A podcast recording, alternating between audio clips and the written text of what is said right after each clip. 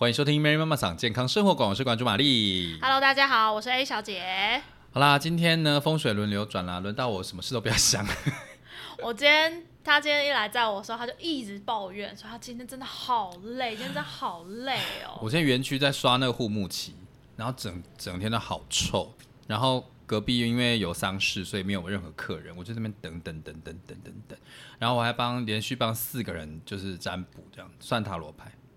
我现在精神好弱，我现在没有能力去爱了，我们现在没有能力去爱了。今天就是叫恨的艺术。那你就跟我一样嘛，有时候你看，你看是不是就这种心情？白天工作用太多同理心，跟用太多那个脑袋专注力，你就没有办法去做任何就是终极关怀的事情。没错。哎、哎你知道上一集怎样？就是大家就是拍案叫绝，真的假的？我们上一集你都讲 因为大家以为我会，因为大家认识我的人都以为我会讲出一些非常政治正确的事情，比如说什么啊，我们一定要有同理心啊。哎、等一下这个，哎、这个爸没有在跑，什么意思？等一下我们在录吗？哦，好，有有有有有，大家就以为我会讲出什么，我们一定要对每个人都拥有同理心啊，然后对任何的一些社会意见啊，我们都要保持公平、公正、公开啊。大家都觉得我是这种政治正确的人，这样。然后上一结果殊不集的人说，说，哎、你们竟然理论很棒哎、叫大家不要同理心，是不是？不是不是怎么不要？哎、你不是说适时的收起。适度对适度的运用，把同理心运用在你觉得值得的人身上。好，所以我们今今天要再度的进阶，我们不讲同理心，我们来讲爱，把你的爱用在值得人的身上，我们今天是大家敲完已久，爱的有很多人敲完吗？有啦，大概 三个。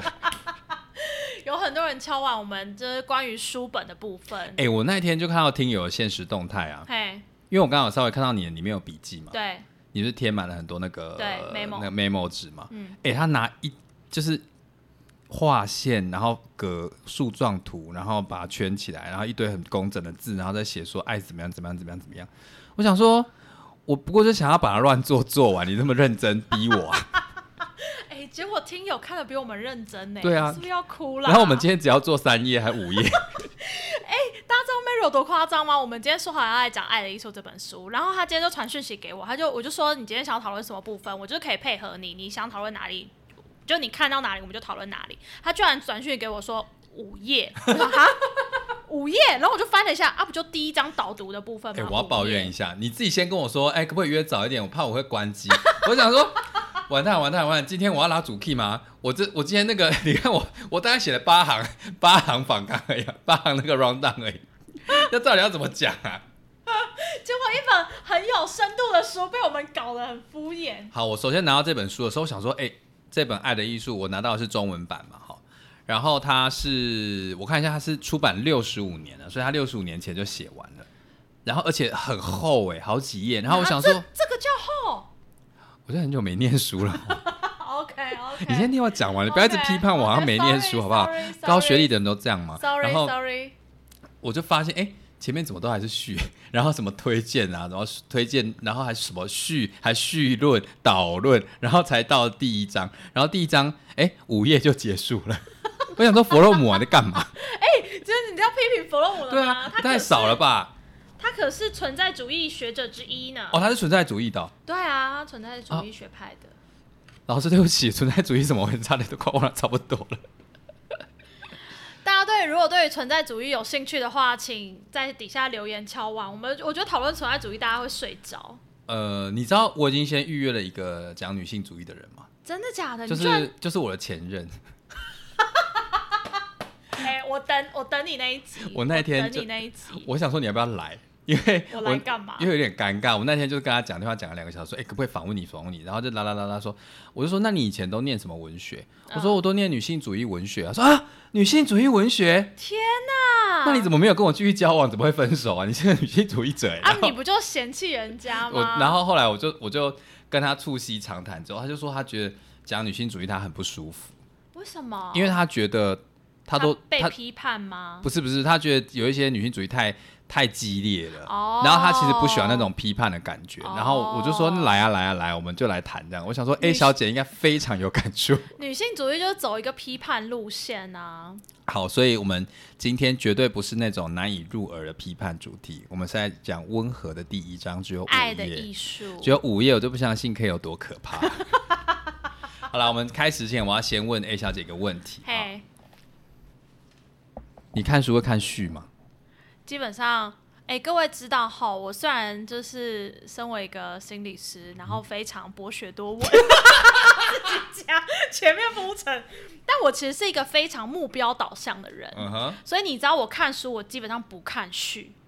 你就跳过你知道我先翻什么吗？目录吗？对，我通常都是先翻目录，然后看里面的章节是不是我有兴趣的，或者是翻完目录之后看我想要看什么内容，我就直接跳到那一段内容。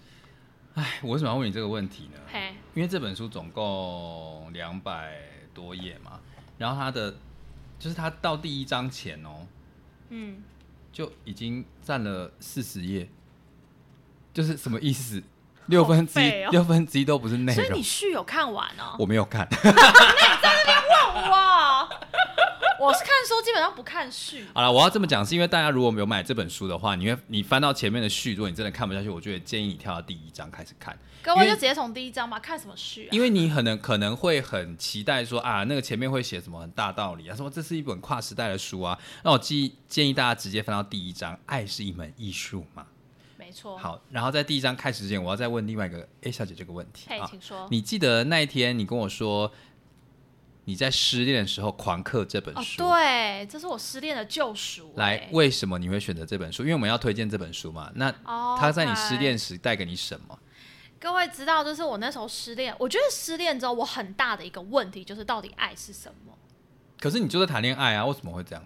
我我后来觉得，因为我那时候失恋之后，我有去心理咨商，嗯就是我虽然是有心理师，但我有去找心理师讨论我失恋的这件事哦情。，在这边跟大家讲一下，其实心理师大是帮人家做智商的嘛，可是对大很多很大一部分的心理师自己也会去有心理师对对对，有自己的心理师。，然后我嗯觉得这件事情很重要，因为心理师我们也是人嘛，我们也会遇到人的各种的高低起伏议题、对问题，然后心理师能处理自己的问题，我觉得对自己的工作会非常的有帮助。嗯，然后，所以我那时候失恋就有去找心理师，然后我永远都记得心理师那时候问了我一句话、哎，我有点忘记心理师到底是从哪里看出来，但是心理师那时候就问我说：“你是真的爱这个人，想要谈恋爱，还是你只是想要有一个标准配备在你身边？”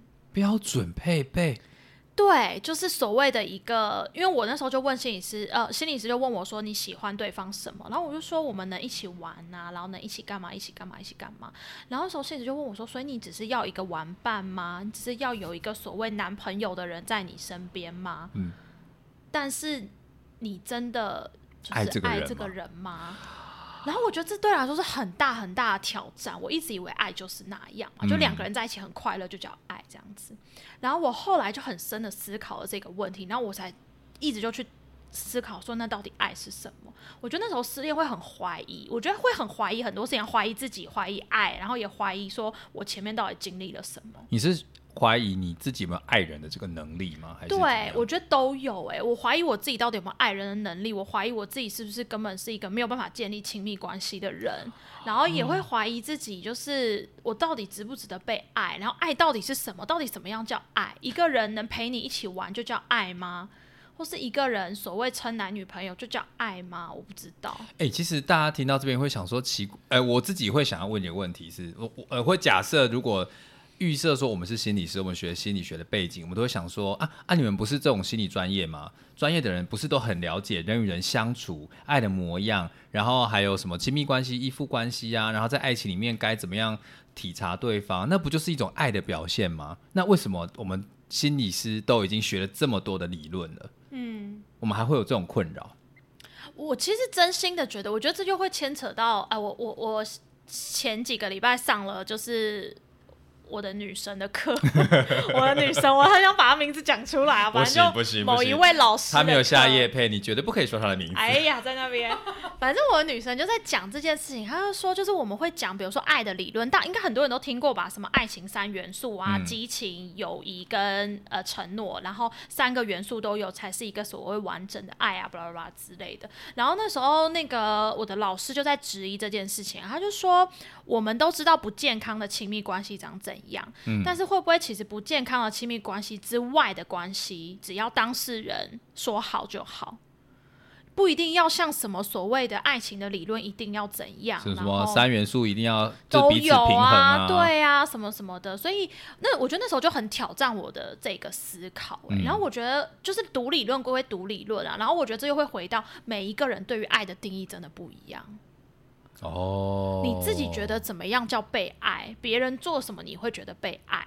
然后你的另一半怎么样他会觉得被爱？我觉得每个人对于爱的体验真的都差非常多，差很多，对，所以我觉得那时候对我来说很大的思考就是，到底我想要的是怎么样的爱，跟爱到底是什么？所以你那时候没有，哎、你是因为失恋之后才想说，那哦，你在哎、我跟你说，你在进入这段关系之前，你有思考过你自己爱的模样是什么？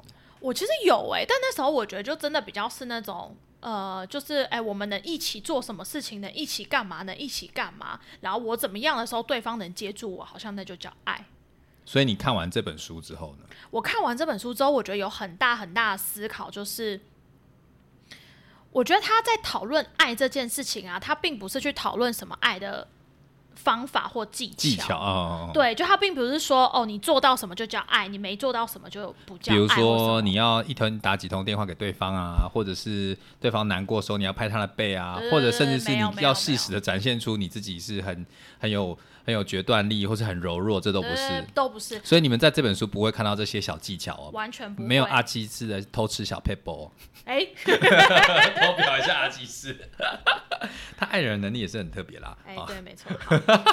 我觉得这本书比较多的，反倒不是说爱的技巧。我觉得这本书是在一方面讨论爱是什么之外，哈，我觉得它另一方面就是在让你回顾你自己。嗯，就比如说他会讲到说，其实爱的很多东西是，呃，他会去探讨，因为爱的相对就是孤独嘛，他有去探讨孤独这件事情。嗯然后也会去探讨说，所以回到你自己，你自己什么样的状态叫做准备好去爱了，或是怎么样的状态叫做你自己对于爱的思考，或是你已经具备有所谓爱人的能力了。我觉得他比较多的反而是回顾你自己。反倒不是说哦教各种的技技巧、啊，巧，或是你怎么样就可以成为一个成功的恋爱专家，我觉得对这倒不没有是。没有，所以如果大家买了这本书，就想说好，我看完这本书，嗯，我去外面把妹，或是撩弟弟啊，或者是撩哥哥，你就一定会无孔不不行入。不行，不我觉得你们要抱持的一种了解自己的一种心态来看这本书啦。好，那我们来进入我们今天只有要讲的第一章。各位啊，让我来说说第一章呢，其实他就在讲了关于他哦，他在他在他其实第一章反而是提了很多不同的思考跟问题，嗯，然后呢，他有讲了关于三个爱的迷思，然后跟他最后就觉得，哎，爱是一个艺术吗？我们可以一个一个来好好的思考一下。他讲的第一个迷思啊，就是他觉得我们看，如果你觉得爱情出了一些问题，他嗯觉得大家都想要被爱，但你有没有想过，爱其实应该是一个主动的。然后是一个有能力的，就是它是关于爱的能力的事情。大家都想要被爱，但你可以爱人吗？我想要，我看到这边非常有感，因为我那时候就是在写写写那个 round down 的时候，我想说，哇，这真是跨文化的疑疑惑哎、真的，就是你大家如果是台湾人的话，一定小时候有同学或是电影啊，或是各种访谈节目，一定会问，尤其是问女神，嘿，就是那种女艺人，就会问说：“哎、我问你哦，那种哎八卦节目都会说，如果今天一个选择，你爱他比较多，跟哦对方爱你比较多，你要选你要选哪哪一个？我先问你，你要选哪一个？你小时候好，你小时候选哪一个？小时候当然就觉得我要选爱我比较多的人啊。我长大之后才觉得我要选我爱比较多的人嘞、你说说你的，你说说你，的。你小时候觉得，你说你要选你爱比较多的不是，我小时候觉得要爱我比较多的啦。哦，OK OK，然后嗯呢？，长大之后才觉得我要选我爱比较你。小时候那么势利啊？我是啊，我就是一个目标导向的人。好，我跟你说，我小时候的感觉是，我第一个想法说这是个问题吗？我那时候就问自己说，那什么叫做爱谁？爱谁比较多？哦，什么叫做你谁爱谁比较多？思考这些？对，我就说那那我那时候就那时候想说，那你要怎么量化？你钱比较多，给我比较多，就是爱比较多嘛？可是哦又买的也是买，你又爱他吗？哦，然后他说，可是你要怎么知道谁爱谁比较多？有些人就是很平等啊，嗯，那有些人看起来好像很弱势，但是其实你就比如说。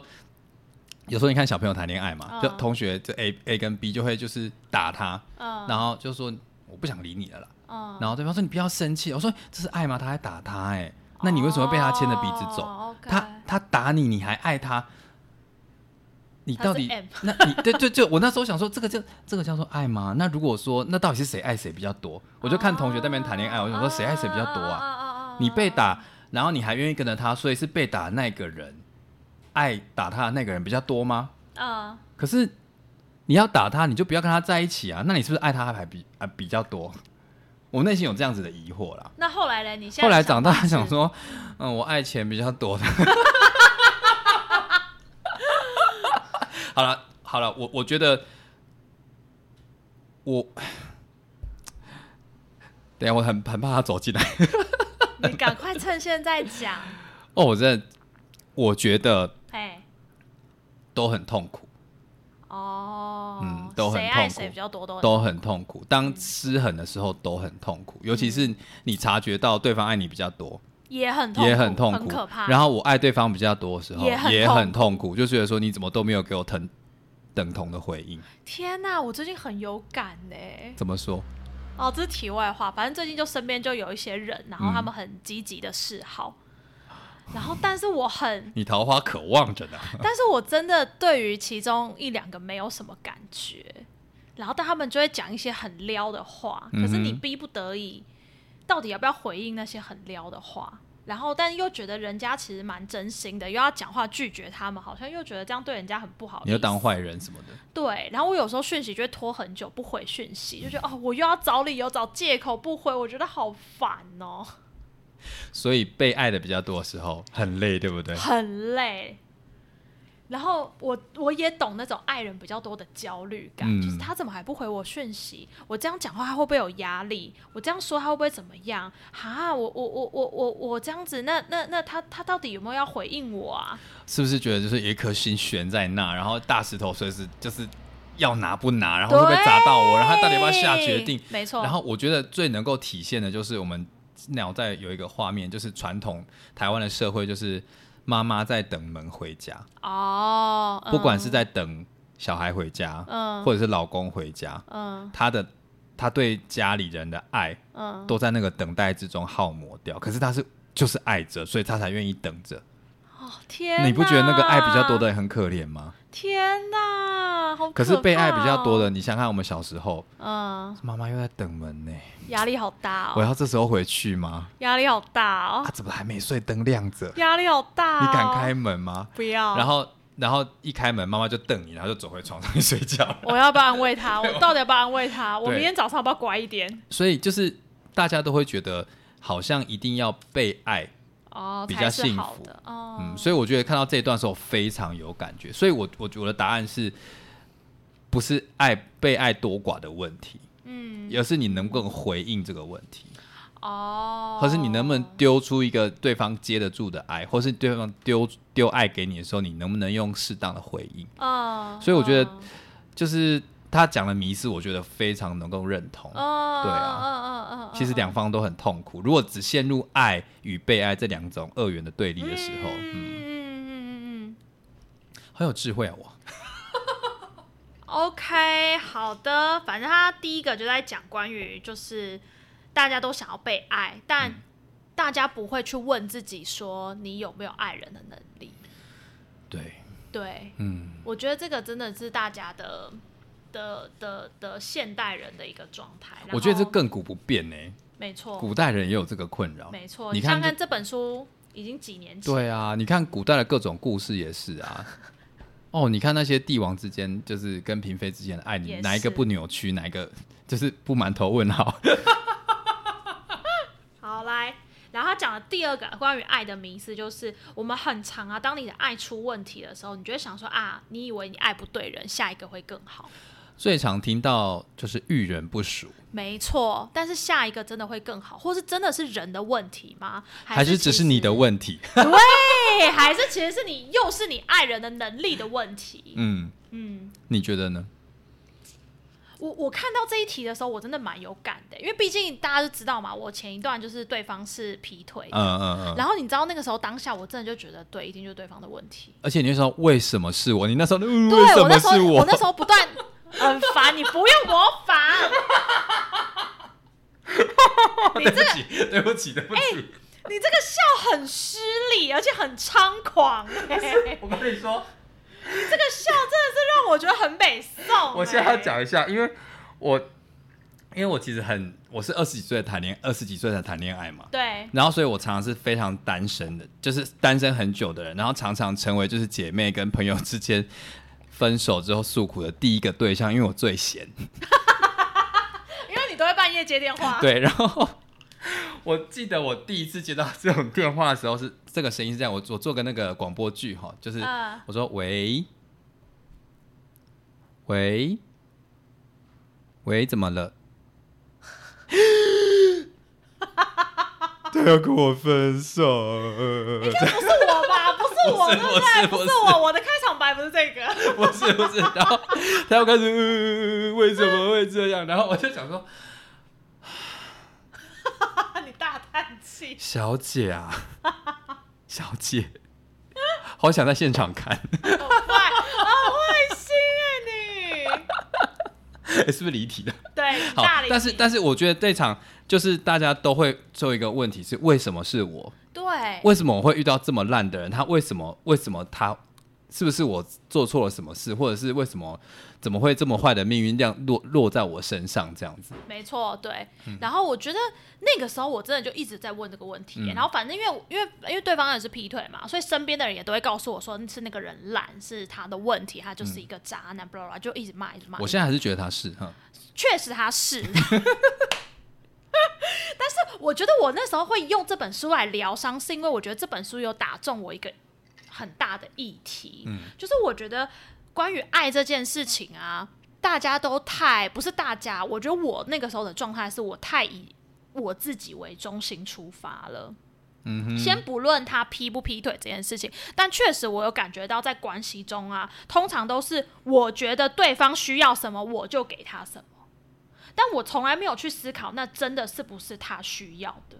哦，OK，对，所以我觉得这本书它，因为这本书它后面就有很长的一个篇幅，就在讲说爱别人啊，其实是有是含着接纳跟尊重的态度在里面。它很大的篇幅去讨论这一件事情，然后它也很大篇幅在讨论关于爱这件事情跟独立性的这一件事情。所以其实你刚刚讲独立性，然后接纳，这都是一个人身上可不可以？呃，去跟对方互动的一种一个能力，一个模式嘛，对不对？对。所以你一定要先具备这一些，呃，怎么讲？技术吗？还是技巧？还是这种含容的特质能力，才可以去顺利的去，不能讲顺利，我觉得太决断了，才能去开启一段比较呃你自己舒服的关系。对，我觉得关于爱自己这个东西啊，我们之后可以再开另外一集再来讲，因为书中也花了一些篇幅在讨论这个，所以我觉得就是关于爱的这件事情，所以我那时候很认真的看这本书，就是它很大的挑战我，就是我觉得我那时候谈恋爱有一种太自以为了，嗯，所谓的自以为是我好像就会觉得哦，我以为我懂你，我以为你需要什么，所以我就给你什么，但其实这一种方式其实是会让别人压力很大跟。那个压迫感有时候会很重的，就比如说你，我以为你工作回来会很饿，然后我就买了一大盘盐酥鸡给你。你说我们现在眼前这一盘？我们现在眼前有一盘盐酥鸡，但其实说不定你根本晚上你不想要吃那么多东西，或者是你可能当天根本就在拉肚子哦。然后那根本就不是你要的，可是买回来你可能又有一种压力，就是啊，对方帮我买了，我是不是应该加减吃一下？OK，然后又可能很勉强自己的吞下去了。可是你知道这种爱其实就会让人家很不舒服，就像我们常说的嘛，有一种冷是妈妈觉得你冷，有一种热是觉得阿妈觉得你热。对，所以回到这个迷思，你。你看，你的感觉是说你在上一段关系中比较像是我做的都是对的，对。然后其实只是这个人接收不到，是对这个对象不适合我丢出去的这些东西，之类的，他没有办法配合我，对，所以我觉得那个时候确实是我，我觉得呃，劈腿是一件事情，嗯但是到底是不是因为这样子的互动模式造成他劈腿，我不知道，因为嗯那个要他自己来说。但确实我知道我们的关系则存在着一种，就是我以为对方需要，然后我就一直给的那一种感觉，哦然后到最后对方也觉得压力很大，然后我可能也觉得我好累哦，我为什么我要一直给？但一方面那可能根本不是他需要，然后另一方面就是我就是自以为的很给对方东西，关爱啊，或者是他需要的状态啊什么的。对对对，所以我觉得那时候很大的就是在挑战这件事情呢、嗯就是没错，对我来说啦。然后他后面还有讲一个，就是我们通常啊会以为，呃，这个人很吸引人，其实某种程度就只是因为他身上可能充满了我需要的各种特质跟各种东西而已。不是这样吗？我就是喜欢大 大叔你要再讲大叔大叔，再讲怎么样？那个听友，那个听友有开心一直听到你的性生活没没有，我今天不讲，我今天不讲，我今天完全不讲，怎么样？开心了吗？我今天都不讲哦，我就看点阅，我就看下一集的那个收听数会怎么样。如果真的很低，我就大聊我的性生活。今天是清水节目，清水节目，好来好，OK，来，所以来好，你刚说什么？对不起，他就反正他的意思就是说，我们通常觉得很吸引人的一个对象，其实某种程度他就只是身上充满了各种吸引人的特质。比如说女生是长得很漂亮的啊，然后或者是我们会说这个男生很吸引人，可能某种程度他就是很有钱啊，或什么，他其实就在挑战这件事情啦。哎、不是这样子吗？我觉得这就会回到我们今天，因为我今天跟 Mary 讨论一个很严肃的话题，就是嗯关于交换理论。我们以前在上课的时候有这个，就是叫做呃婚姻关系还是交往关系，那个叫做社会交换理论。对就是我们呃我们在选择对象的时候呢，我们是希望透过这个对象来做阶级流动，是这样讲吗？是吗？就是某种程度，它其实在，呃社会交换理论，大家可以去上网查一下。然后它意思就是说，人跟人的互动啊，其实存在就是各种的交换。嗯比如说，我跟 Mary 会当朋友，其实我们交换的可能就是，你讲，你讲，我们交换可能就是，你讲，我白眼才要降下来。我们交换可能就是他觉得我的智慧跟才智很吸引他，然后我交我，然后我交换的是我每次来找他都会有东西吃。或者是他其实就是讲的，比如说亲密关系中的交换，可能就是呃女生贪不一定，我觉得讲贪图有点太那个。就比如说交换可能是女生提供的是美貌，嗯，或者是家务，然后男生提供的可能是金钱或或者是保护之类的对，所以他就觉得人跟人的关系，某种程度就是建立在交换上。唉我今天就不得不说啦，就是西方有萧亚轩，东方有里奥纳多。因为其实我会想举这两个例子，是想要平衡一下性别，就是嘿就是在讲的是萧亚轩是台湾的知名女艺人嘛，然后她现在最有名的就是大家说恋爱不要拜狐仙，要拜萧亚仙，因为她无时无刻都有年轻年轻小弟弟可以交往。她说啊，有一句话叫做萧亚轩四十岁的时候男朋友二十五岁，然后五十岁的时候男朋友二十五岁，八十岁的时候她男朋友还是二十五岁。然后里奥纳多最近最有名的就是他永远的二十五岁变成就是他从年轻嗯到现在都已经是大叔了，对他的女友嗯，永远不超过二十五岁，但是在前几个月破戒啦，那个小那个女友二十八岁这样子。然后我记得他大肆称赞，他觉得那个女友很有智慧。我不懂啦，我不懂啦。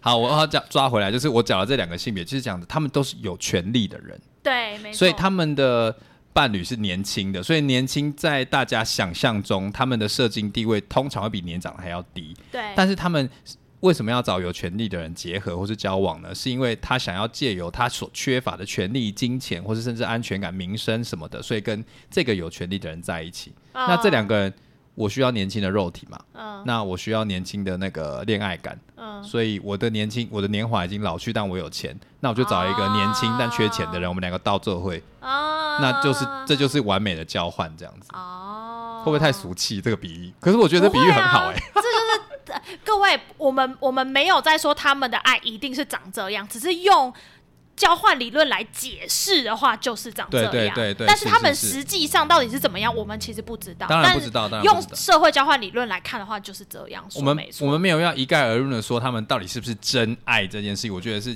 太狭隘了。对没错但是如果看某一种形态，社会上某一群人长这个样子的时候，我们心理学家或社会学家就用试图用某一些理论来解释这样的现象。所以社会交交换理论比较像是在解释某种大家恋爱的状态这样子。嗯，对。然后你相信吗？你相信？社会交换理论？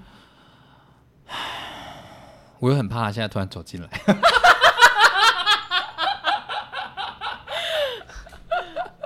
不要这么俗啦！好，我承认哎一开始跟他交往，哎，的确是因为他又高又帅，身材又好。哇哦，OK，对 Right 一开始的确是这样，但现在就是毕竟都已经七年了嘛，有一些就是该走。样的都走样了。你看台湾会地震啊，然后人的身体也会移位。好了，他移位到变成我更喜欢的样子了，这样可以了吗？哇塞，没有要讲性生活，没有要讲性生活，要讲性生活。所以我其实是觉得社会交换理论，嗯某些时对我来说，一开始可能是重要的，哦，但至于能不能维持，嗯那就是另当别论。哦，对我的我的我现在的体会是这样子啊，但是会不会是原本我只是看他的外表，那某种程度他也提供我某种安全感，嗯，或是某种我想要的样态，只是我没有细细去品尝，或是我不想当让大家知道而已。我个人蛮相信社会交换理论。来怎么说？我觉得那个交换不会是那种表面或物质的交换，但是我觉得对我来说，那个交换比较比较像是，比如说我需要的是情感上的支持，然后这个人可以给我情感上的支持。哦然后这个人需要的可能是，比如说，哎，有人提供他陪伴，哦，我可以提供他陪伴，哦，我们这个交换成立。OK，对，对我来说好像比较像是这样，哎，所以所以有的不一定时候是那种表面，比如说金钱啊，没有没有没有，对我觉得社会教育理论就会回归到你在意的是什么。有些人可能真的就在意他的地金钱或地位，嗯，但是我在意的可能，比如说是在我在关系中，我想要的会是，比如说我难过的时候，这个人可以陪我，或者是我难过的时候，这个人可以买吃的给我。哦，这个东西我有被满足啊。他想要的可能是他无聊的时候有人陪他聊天，他每天下班有人陪他吃饭。家里不会空空荡荡的之类的。对对对，或是他可能想要有家的感觉，比如说有人每天帮他准备便当，哦，这个我做得到，哦，我们就是某种交换成立，我们让彼此在想要的，要不要讲缺口嘛，或者是彼此亲密关系的样态吗？或者是彼此的欲求吧。对那个欲求不一定是物质，有可能是物质很现实的东西，或者他比如说他手艺很好是很物质的，或者是他的那种说话很风趣、很幽默，哦，对，然后这是我欣赏的，对然后我我可能我做得到或做不到都没有关系，但这是至少是我想要的，所以我们两个就扣扣在了一起这样子。对，然后对我来说，这种交换如果成立的话，所以我必须得说，有时候非常现实。就比如说，呃，对我示好的对象啊，我嗯通常都会想的事情是。因为他们蛮常就是会传讯息给我，然后就会跟我说，哎、我心情不好啊，什么什么之类的，然后可能就会安慰他们啊，然后但是到底要安慰到什么程度，跟着要接他们情绪到什么程度，我的心里就会想的是，嗯，那我难过的时候，你有这样对我吗？哦，就我觉得那个会取决于我要付出多少，但是我觉得对我来说，那个交换理论啊，会时时间会经过时间的累积。就比如说，因为我比如说我跟 Mary 认识非常久了，嗯。然后我们可能交换的东西已经很多了。OK OK，就比如我我从你那边得到很多东西，非常多可丽露，嗯，哎 yes，然后你也从我这里得到很多东西，很多智慧 yes，、啊。然后 爽爽，然后所以我觉得就不会去计较那个一点点了，你懂哦吗？，是是是，就比如说，我们就不会去计较说，哎、今天这一餐钱是谁出的，或者说我们就不会去计较说，哎、今天，哎、都是我听你讲话，或者是都是你听我讲话，因为我们前面累积的东西已经够多了。或者是我们也知道说以后看谁有需求，或是给给的比较多的时候，大家可以互相的平衡那种状态。对，因为我们知道我们两个的付出基本上是可以平衡的，或者是根本也不会去计较说，就是现在到底谁多谁少了。对，哦对我来说，好像最我蛮相信交换理论的。所以我觉得好像跟这本书的那个刚刚说那个迷思好像也不冲突，对不对？它其实有点像在批判说我们现在只提供外，他比较在批判外在物质上，他把感情当做是一种商品性的交换。对，但是我们好像转念一想，我们是不是把这种交换往更深层的需求去、内在需求去看？哦嗯，我们表面上可能是他提供了一些钱啊、美貌什么什么之类，那我们可不可以更深层的去看？哎，为什么那个有钱人娶了一个年轻的，不管是太太或是先生？你说郭台铭跟呃，这个我不确定啊。我觉得台湾很多人支持他，我不要任何批评哈。哎呀哎呀哎呀，好，就是我们看他们为什么可以在一起。嗯那我们不要只看那个表面的钱，嗯，或是表面上年轻啊什么之类，那能不能够延续下去？那其实都看他们后续的能力是什么。对，没错，对啊，或者是他就那再讲一下，他们如果真的只是那种单纯爱钱，可不可以？哦，对啊，我想要跳出来看这本这本书，一定会批判我啦，就说他说那不是啊，不行，他只爱钱，那不会长久。可是如果他真的愿意呢，哦，那也是可以啊，我可以，没有人问我，三亿嘛，对不对？三亿，三亿，三亿可以买我，各位，好了，那个没有三亿的话，那个苗栗的三亿哎，相公说起来跟 A 小姐，太烂了，这不行，这太烂了，这不行。好来来继续，继续，然后他讲爱爱的迷思的第三点，就是英文啊，英文会讲 fall in love，、嗯就是 fall in love，就是坠入情坠入网爱情。但是他就在挑战这件事情哦，就是他觉得为什么是坠入？比如说我们，或者是我们会说应该是存在于爱里面，或是站在爱里面，但为什么会是那种坠入的感觉？等下站在爱里面跟坠入在里面，那个画面感好像不太一样，对不对？对，因为他用的字就不一样。比如说，我们是 being in love，being、b e i n g being in love，还是我们是 standing 站在爱里面。但是我们通常英文表示我们不会用 standing 或者是 being 嘛，我们用的都是 falling，因为 standing 代表是你要慢慢的走过去，你才会站处在那个地方。可是 falling 好像是就是哎、一瞬间地上开了一个洞就掉进去，你无法预期。对，然后而且那个 falling 是非常快速的，对不对？我们都会用 falling 这个字。然后他就在讲啊，他就说那种其实那种很梦幻式的，你突然坠入的亲密关系，其实他觉得那个要么你就是被性的吸引。性的吸引，哦，好，Mary 在偷笑，他懂哈。然后不然就是，其实那种快速坠入情网啊，反映的其实应该是你过去长久以来的空虚。我非常有感呢。请说说。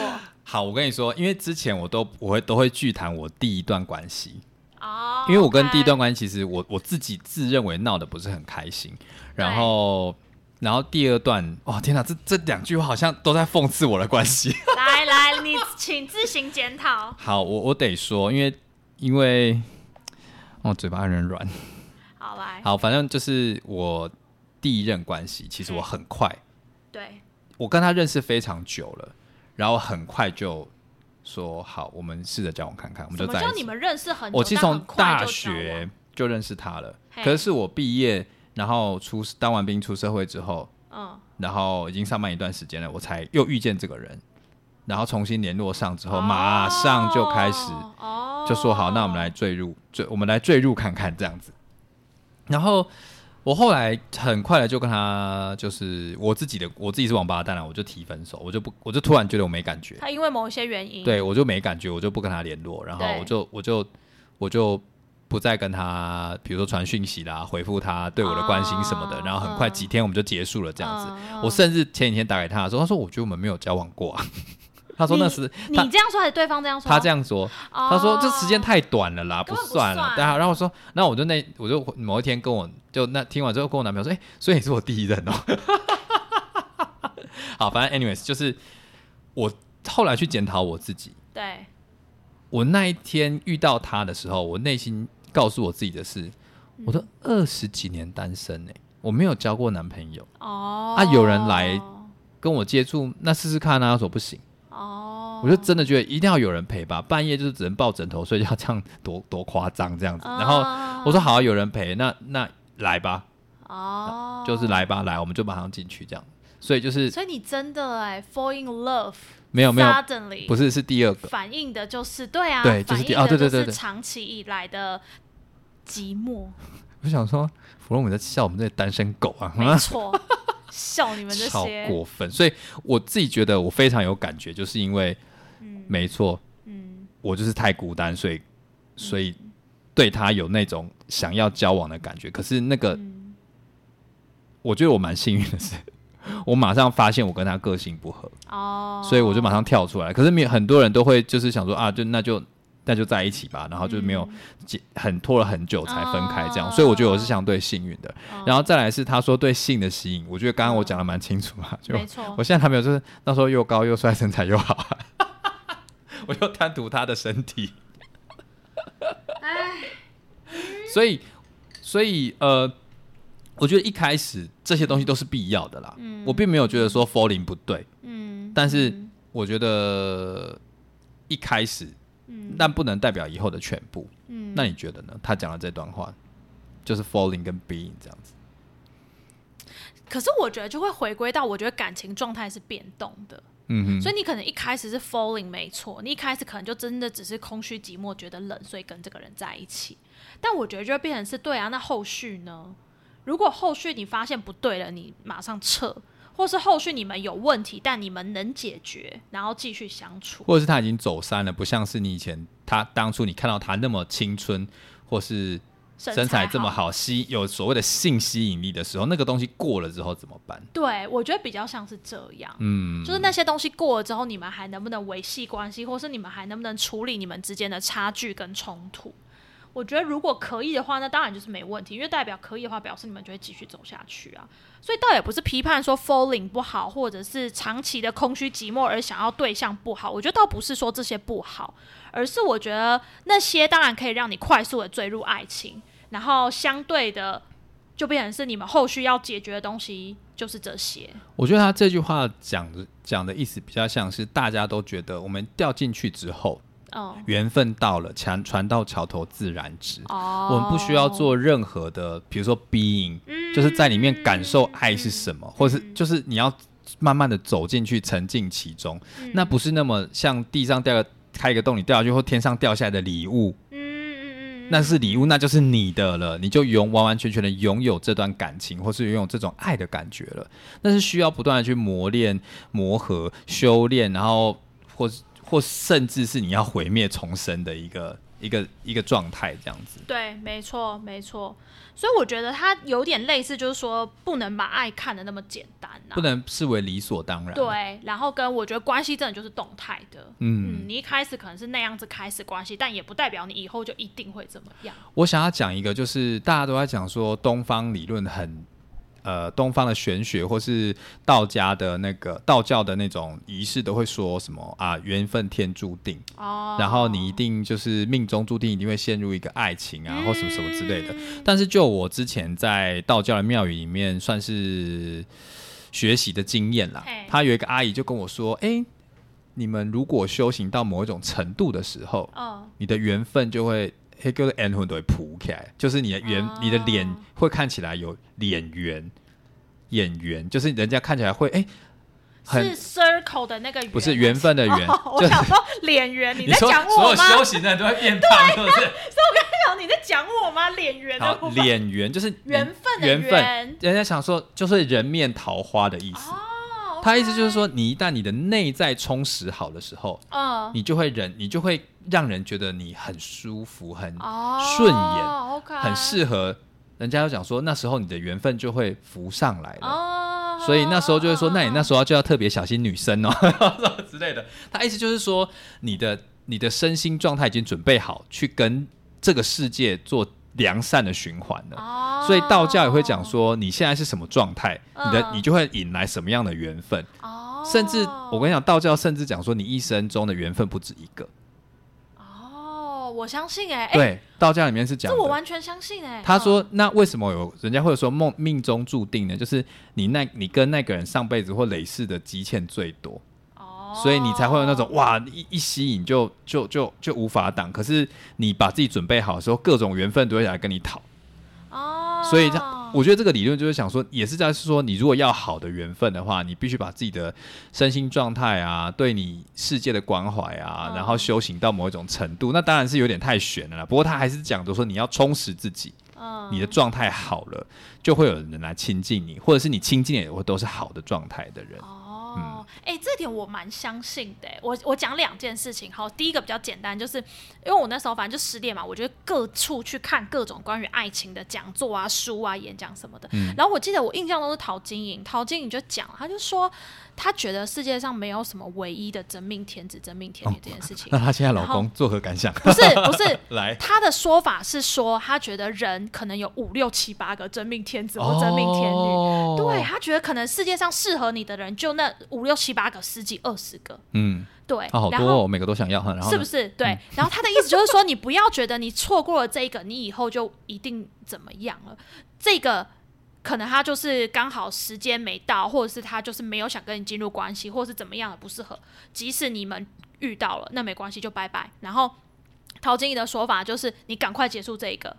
赶快去找下一个，哦因为下一个说不定在等你，因为他觉得人有五六七八十几个，哎、那你知道手相有这个概念吗？什么你知道你知道有结婚线、姻缘线这件事情哦，吗？然后嘞，你把你的手就是双手打开，看你的小拇指嗯第三个指节的下方，嗯，你那边有几条线？哪里？就这里，这里，这里。那我有几条线？你有两条非常深的，然后嘞，你知道，就手相来说，嗯代表你人生最大的姻缘有几个？所以有两个是吗？至少有两个。那那其他小小的不一定这样。那所以这两个还在吗？已经错等一下，两个都错我们我们不？是在看《爱的理爱的艺术》来讲这种命命理节目。好，我好像有，你看我的有三粗，三条粗的，你有两条粗的，你只有一条很粗啊，其他两个比较小，但也很长啊，很小，对，但也很长啊。那我另外一只手嗯。还有分叉，但是也主要是三个。嗯，我两只手都两个，好，所以我不是在教大家一定要相信这个，我是在想说，大家不要觉得嗯。好像传统文化说就命中注定只有一个，没有，其实，在古人也深谙这个道理，是人之间的关系不止一段就那一个。他也在告诉你说，我们的因缘因以前在解释人与人的关系，可是会用轮回因果嘛啊。那也告诉你说，为什么会有这么多段？他们的解释就是说啊，累世积欠了好几个，哦，所以这个断掉，你要还下一个，下一个还完了就换再下一个。哦哎，古人也是蛮蛮滥情的嘛。不错嘛，不错嘛，对，古人为什么从坟墓里跳起来？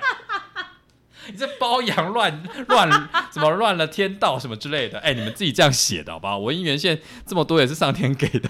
不管不管，反正就是这样，要这样子深深相信着。嗯，所以你觉得他说断掉下一个啊，断掉这个才能迎接下一个嘛，他意？思就是说，你如果遇到不好的对象，就不要留念，就是赶快断，因为还你后面的都还在等你。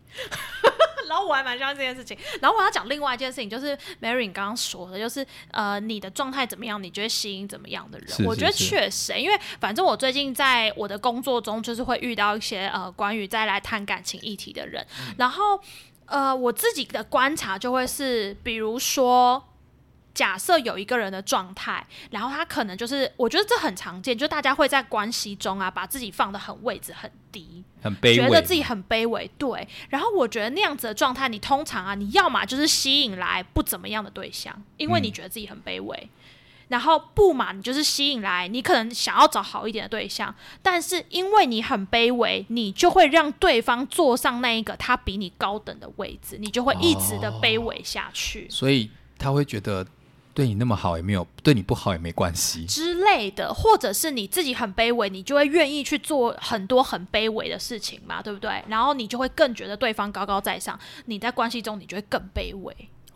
所以，当你比如说，所以这就是这就是 Mary 说的啊，就是你自己是什么样状态，你就会吸引来什么样状态的人。所以，当他没有办法增强自己的自信心，然后让自己不那么在关系中不那么卑微的话，他一直吸引来的对象可能都会是那样的人。所以有时候遇人不熟，我觉得他反反反面回答问题说，你遇到不对的人，按不丢狼。对，可是其实你可能也还不是那么的对啊。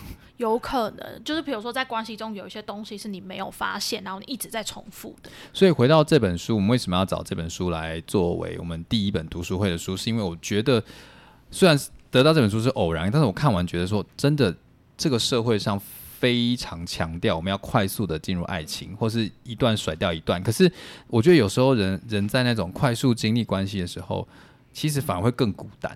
对，没错。然后更不知道自己的定位在哪里。有时候我常常听到某一个人、某某一些人会是说，会跟我说，我觉得好像天下人没有对我是真心的。哦，很多。嗯但我我偶尔偶尔会想要反问另外一个问题是：那你在这段感情中，你又准备了什么，多少你又付出了多少，然后你理解对方了多少。嗯所以这就是为什么今天想要用这本书当做我们这个节目的第一本书啦，也是希望看可以充一点流量。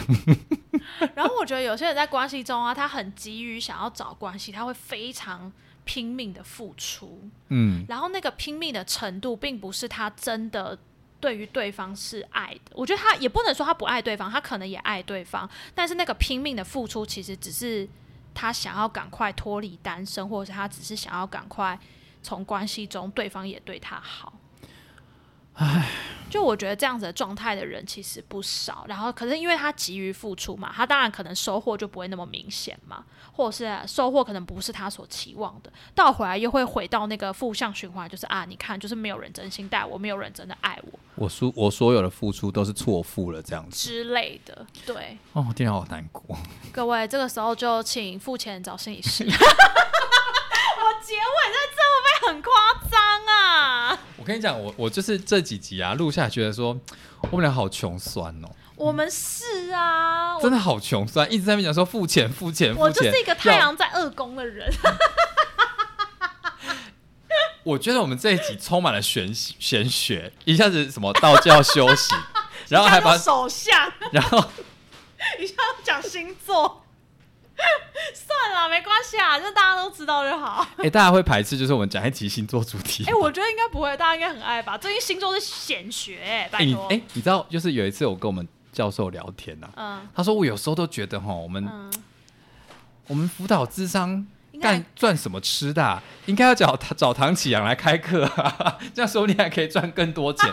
我们一个小时在那边跟个案那边聊聊聊聊聊聊聊，然后还被嫌弃。你也认识吗？